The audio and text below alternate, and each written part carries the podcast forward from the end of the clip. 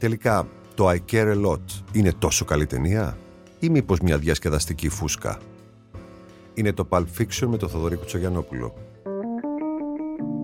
Είναι τα podcast της Lifeo. Μα φυσικά και νοιάζομαι. Η Ρόζαμουντ Πάικ διαρριγνύει τα ημάτια της χωρίς να υδρώνει, χωρίς να απειλεί το ασάλευτο ξανθό της Μπομπ, να διακινδυνεύει το ακροβατικό της περπάτημα στις ψηλοτάκουνες γόβες, να τσακίζει τα άψογα κοστούμια της ή να αφήνει τους άλλους να καταλάβουν πως μπορεί και να ανησυχεί. Γιατί όπως διατείνεται στην εισαγωγή της ταινίας δεν είναι αρνάκι, αλλά λιοντάρι σε έναν κόσμο αδιφάγο, σε μια κοινωνία σεξιστική, σε μια χώρα καπιταλιστική. Ούτε για τη μάνα της δεν νοιάζεται. Θα δώσει σημασία στις ζωές των ξένων. Try to be anyone else. Just know who you are and use that to your advantage. So who are you? Me? I'm just someone who cares. have not betrayed your ideals. Your ideals betrayed you. So are you a lion or a lamb? What are you gonna do? I'm a lioness. And I will do whatever I need to do to protect the people I care about. Your tongue bears speak. You've had amazing success in such a short period of time. Marlo, what's your secret? There is no secret, Peter. All it takes is hard work and the courage and determination to never give up. Ίσως γι' αυτό το νεοβιβλικό της Beef με τους ισχυρούς αυτού του κόσμου απέσπασε τη χρυσή σφαίρα καλύτερης ερμηνείας για musical κομμωδία σε αυτή την απίστευτη κατηγορία της Ένωσης Ανταποκριτών Ξενού Τύπου που εξακολουθεί να διαχωρίζει τις ταινίες με κριτήρια ηλαροτραγικά και ε, ειλικρινώς σουρεαλιστικά. Το έχουν πει άλλωστε, οι άνθρωποι θέλουν να έχουν πολύ περισσότερου στάρ από ό,τι στα Όσκαρ στην ε, αίθουσα. Λοιπόν, το I Care A Lot που για να πούμε και την αλήθεια έχει ανάμεσα στα άλλα ένα κάποιο μαύρο χιούμορ είναι ένας ακόμα τρόπος διαφορετικής έκφρασης του μυτού στο σινεμά και χρησιμοποιεί ένα είδος, το thriller, για να περάσει την κριτική στο φλέγον αίτημα της αλλαγής μιας χρόνιας, νοσηρής κατάστασης σε κοινό που θέλει περισσότερο από ποτέ να ψυχαγωγηθεί. Άλλωστε, τα έχουμε πει: η πολιτική ταινία δεν μπορεί να σταθεί με τους όρους περασμένων δεκαετιών, τότε που οι αγώνες και οι πάλι συμβάδιζαν με τη σοβαρότητα στο ύφος. Η ταινία του Τζέι Μπλέικσον ξεκίνησε από την ειδησιογραφία, την πραγματικότητα. Ο σκηνοθέτης και σεναριογράφος βυθίστηκε σε αληθινές ιστορίες εξαπάτησης ανδρών και γυναικών της τρίτης ηλικίας από τους νόμιμους προστάτες τους, τους Guardians. Δηλαδή, τι κάνουν αυτοί οι λειτουργοί; Αποδεικνύουν στο δικαστήριο πως οι ηλικιωμένοι δεν μπορούν να διαχειριστούν την περιουσία τους, την αναλαμβάνουν εκείνοι και τους στέλνουν σε έναν οίκο ευγυρίας, ανάλογα με το πορτοφόλι τους, και αν το πορτοφόλι δεν έχει ρευστό, εκποιούν σπίτια και χρυσαφικά, ανοίγουν λογαριασμούς τραπεζικούς και σκοτώνουν ό,τι βρουν, παίρνοντας μια νόμιμη προμήθεια. Και κάνουν χρυσές δουλειές. Τέτοια κόλπα αποκαλύφθηκαν πρόσφατα. Σε σοκάρουν και δικαίως, γιατί γέροι άνθρωποι με συγγενείς και μια ζωή ολόκληρη πίσω τους πέφτουν θύματα. Αλλά επίσης, και αυτό είναι το χειρότερο, υπάρχει νομικό παράθυρο ορθάνυχτο και αποδεκτό για τέτοιες ενέργειες. Η Μάρλα, παιγμένη με κοψιά και ακρίβεια από την Rosamund Πάικ, έχει κερδίσει την εμπιστοσύνη ενός δικαστή και η ταινία ξεκινάει με έναν αντίδικό της, τον οργισμένο γιο μιας κυρίας που έχει αποκλειστεί από την οικογένειά της, να την αμφισβητεί στο δικαστήριο και λίγο αργότερα να τη φτύνει στα μούτρα. Ωστόσο, τα στοιχεία της είναι τσεκαρισμένα και τα κάνει να φαίνονται σωστά και νοικοκυρεμένα. Είναι απαταιώνας και τη βοηθάει σύντροφός της στη ζωή και το κολλασμένο επάγγελμα, η Φραν, που την υποδίεται η Μεξικανή Ελάιζα Γκονζάλες. Η Μάρλα λέει πως της την έχουν φέρει δύο άντρες στη ζωή της, αν και δεν μαθαίνουμε ποτέ ποιοι είναι αυτοί, ούτε το φύραμά τους. Είναι μία από τι πολλέ τρύπε σε μια ιστορία που ώρε-ώρε δεν είναι σίγουρη αν θέλει να προστατέψει το θέμα τη ή να ξεχυθεί με συνεφίλ γούστο στη φαντασία για χάρη τη διασκέδαση. Good morning, Miss Peterson. I'm sorry to disturb you so early. The court has ruled that you require assistance in taking care of yourself. I'm fine. I'm afraid it's not up to you to decide. The court has appointed me to be your legal guardian. What? You have to come with me. And remember, I'm here to help.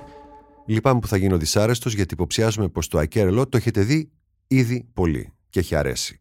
Αλλά αν το καλοσκεφτείτε, ίσως είναι απλώς καλύτερο από το σωρό. και σε σύγκριση με τις λίγες ταινίες που λόγω των συνθήκων ανεβαίνουν τις τελευταίες εβδομάδες. Συνεπώς έχει ευνοηθεί ως ένα βαθμό από τη συγκυρία. Η πλοκή ξεκινά από τη στιγμή που η Μάρλα και η Φραν εντοπίζουν το τέλειο θύραμα, έτσι νομίζουν, έτσι.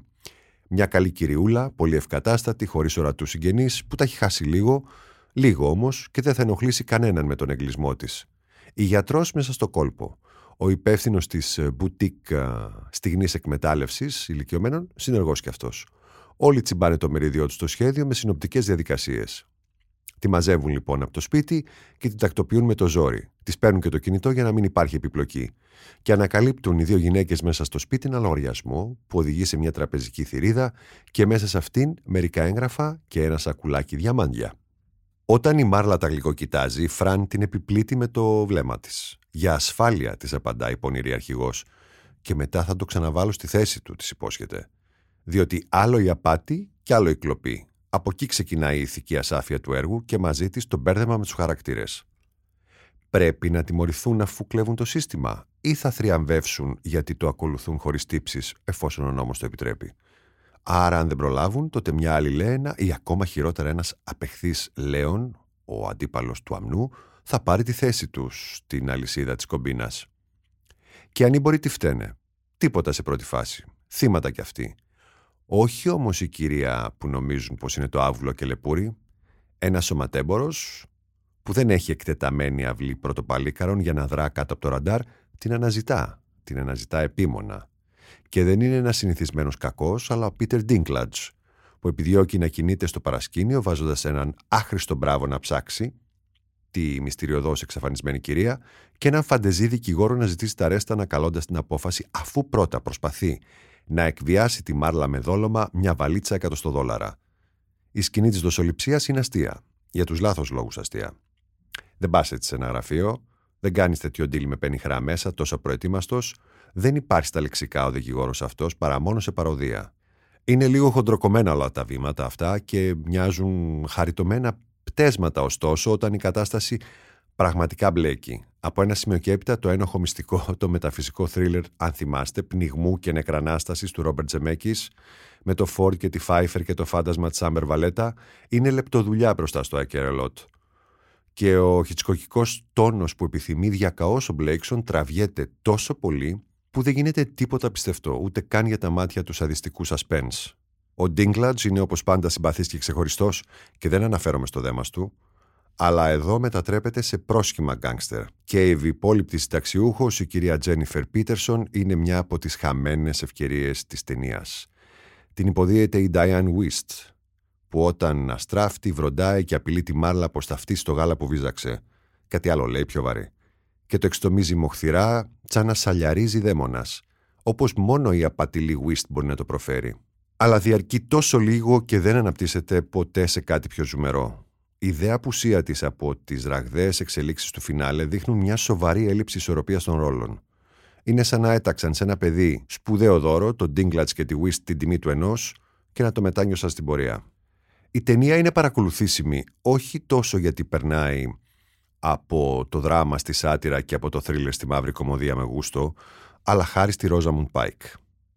Η Βρετανή ηθοποιός έχει στα χέρια της ισχνότερο ρόλο από το κορίτσι που εξαφανίστηκε και τον ισορροπεί με τέλεια προσωπική χορογραφία και κυρίως ένα βλέμμα που αντιλαμβάνεται συνεχώς τι προηγήθηκε, τι συμβαίνει και τι έπεται. Το προλαβαίνει το σενάριο χωρίς να το προεξοφλεί. Αφήνει συνεχώς υπόνοιες, αποπνέει σιγουριά και αξιοπρέπεια με έναν τρόπο και βγαίνει με λίγα τραύματα από το τρακάρισμα της ταύτισής της με το θυμικό του θεατή. Ξέρετε την αγαπάει, αν δεν την αγαπάει.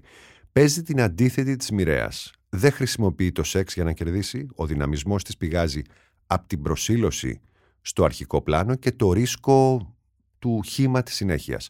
Είναι πρόθυμη να πληρώσει τα λάθη της. Προπονείται, κρατιέται σε φόρμα για να αντέξει τα μαρτύρια και δεν είναι λίγα αυτά.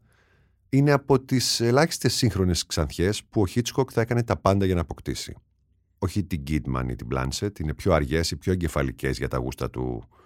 Η Πάικ εξαφανίζεται πιο αθόρυβα στο ρόλο της. Βγαίνει παλικάρι στις σεναριακές υπερβολές και ξεσπά όποτε χρειαστεί σαν ηρωίδα του 21ου αιώνα, όχι σαν ρετρό ρέπλικα. Το είχε πει ο Ντεπάλμα, όλοι κάνουν χιτσκοκικές ταινίες, αλλά μόνο εγώ τις φτιάχνω ακριβώς όπως ο Μέτρα. Ίσως ένας νεότερος Δεπάλμα να είχε καταφέρει ένα μικρό θαύμα με αυτό το story. Αλλά οι εποχές έχουν αλλάξει. Και το MeToo επιβάλλει τους δικούς του κανόνες. Αν πρέπει να επιλέξετε μια σχετική θεματολογία, το Promising Young Woman, αν το ψάξετε θα το βρείτε, στις πλατφόρμες είναι το κινηματογραφικό κλου της χρονιάς. My assistant tells me that you're interested in resuming med school. I left under unusual circumstances.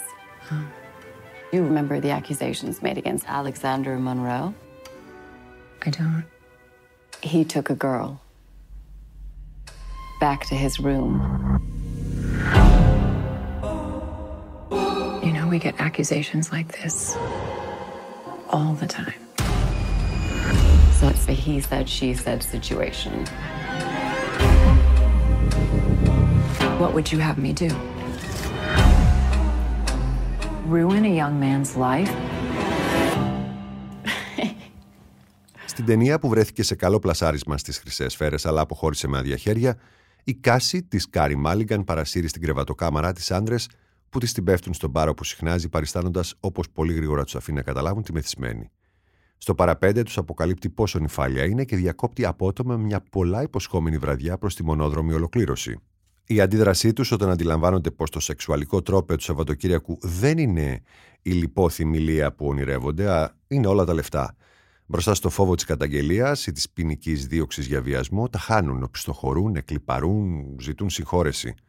Το πρόθυμο θύμα μετατρέπεται σε αυτόκλητο τιμωρό, ένα βιτζιλάντε και η ταινία που αποτελεί το σκηνοθετικό ντεμπούτο της Βρετανίδας ηθοποιού Emerald Fennell, αναποδογυρίζει το κλισέ του θρίλερ εκδίκησης με την αιμονική πρωταγωνίστρια, την Ουρίδα, να ξεφεύγει γρήγορα από την παγίδα που στείνει στις νυχτερινές εξορμήσεις της, γιατί διακατέχεται από βαθύτερο τραύμα και καταστρώνει ένα πιο στοχευμένο σχέδιο από το να συνετίσει γενικώς τα άτακτα αγόρια της νύχτας.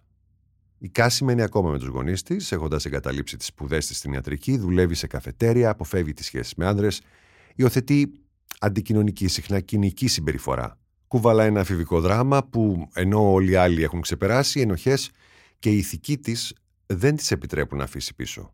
Η καλύτερη της φίλη έχει πέσει θύμα ομαδικού βιασμού. Δεν ε, βρήκε έγκαιρα τη στήριξη που χρειαζόταν και άξιζε γιατί κανείς δεν την πίστεψε. Έφυγε άδοξα και πρόωρα από τη ζωή, όπως υπονοείται, η υπόθεση κουκουλώθηκε ύπουλα, δηλαδή συνωμοτικά, και η ζωή της Κάση δεν συνήλθε ποτέ μετά το συμβάν. Και ενώ ένας από τους παλιούς της συμμαθητές, ο ευγενικός Ryan Cooper, τον υποδύεται ο Bo Burnham, που είναι πολύ καλός ηθοποιός και σκηνοθέτης και YouTube performer. Λοιπόν, αυτός την πολιορκεί με όλες του τις δυνάμεις, πασχίζοντας να της αποδείξει πως δεν είναι όλοι οι άντρες γουρούνια, η ασίγαστη επιθυμία της για δικαιοσύνη δεν κοπάζει όμως. Άνθρωπος είναι κικάση, φτιαγμένη από αισθήματα, αλλά η ιστορία δεν τελειώνει τόσο ρόδινα. Και αυτή η δεύτερη πράξη του έργου, μια, που είναι μια τροπή στην υπόθεση, που ξεπερνάει τα στενά πλαίσια του θρίλερ αυτοδικίας ε, με μια μουρλή βιτζιλάντε και ένα μάτσο κακούς να γλιτώνουν την τιμωρία μόνο και μόνο επειδή μπορούν, κάνουν το, αυτή την πολλά υποσχόμενη γυναίκα να ξεχωρίσει από μια τυπική φεμινιστική φαντασίωση που εκμεταλλεύεται τη συγκυρία και το κλίμα εξισορρόπησης των φίλων κατά μία έννοια. Ο τόνος που ακολουθεί η Φένελ δίνει ενέργεια και fun, χωρίς να εκκαλεί χιούμορ, πώς θα μπορούσε άλλωστε έτσι, με δεδομένο πως η Κάση φέρει βαρέως μια πολύ σοβαρή υπόθεση. I just thought that you were... Drunk? Yeah. Really drunk? Fuck. Yeah. Well, I'm not. But that's good, isn't it? I think you should leave. Oh, now you want me to leave? No, I just... I'm really high. Like, I'm really fucking high right now. I don't know what I'm doing. I think you should go. But a second ago, you were determined for me to stay. You were pretty insistent, actually. I'm a nice guy.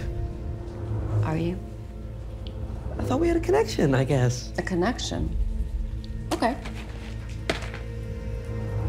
What do I do for a living? Sorry, maybe that one's too hard. How old am I? How long have I lived in the city? What are my hobbies? What's my name? Η ταινία ακολουθεί το σχέδιο της Κάση και το ξεδιπλώνει εύκολα, σαν τακτική που ορίζεται από τις αστάθμητες παραμέτρους. Όλα εξαρτώνται από την αντίδραση των εμπλεκομένων στην παλιά, αλλά όχι ξεχασμένη αμαρτία. Ακόμα και εκεί που το πλάνο μοιάζει προμελετημένο σε κάθε λεπτομέρεια, ξεφυτρώνει μια ανατροπή στην πορεία και συνεχίζει να κρατά το ενδιαφέρον κυριολεκτικά μέχρι το τελευταίο δευτερόλεπτο. Εδώ τα spoilers αρχίζουν και πληθαίνουν, άρα καλύτερα να σταματήσω. Η Κάρι Μάλιγκαν ξεκίνησε επίσης ως πολλά υποσχόμενη, φέρελπις βρετανική εισαγωγή στο μεταίχμιο του ανεξάρτητου με το mainstream cinema με το An Education πριν μια δεκαετία. Σε αυτή την ταινία τώρα δείχνει τι μπορεί να πετύχει. Περνάει όλες τις δύσκολες πίστες και συλλαμβάνει την ουσία της εξωφρενικής τελευταίας σεκάνς δίνοντας νόημα σε όλες τις αξίες για τις οποίες πάλευε μόνη της στη διάρκεια της καουμπόικης διαδρομής της προς την άκρη του νήματος. Ξεκινάει ως ιδεολειπτική γυναίκα που βασανίζει ακόμα και τους ανύποπτους με την αρνητική της διάθεση και όχι μόνο, ασκώντας μια διδακτική πρακτική στους μάτσο παραβάτες του συνενετικού έρωτα. Δεν είναι εύκολο να την παρακολουθήσουμε γιατί δεν διαφαίνεται πουθενά η αγάπη της για κάτι ή για κάποιον.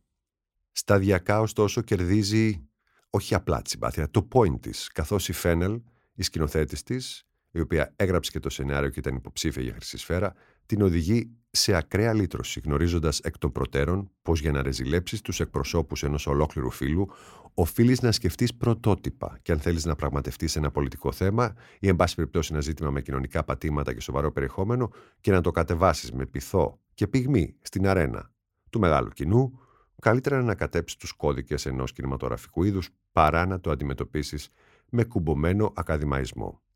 I care a lot, promising young woman. Μα φυσικά και νοιάζομαι, υποσχόμενη νέα γυναίκα. Ψάξτε το στις πλατφόρμες και το ένα και το άλλο. Και αποφασίστε. Είναι τα podcast της LiFO.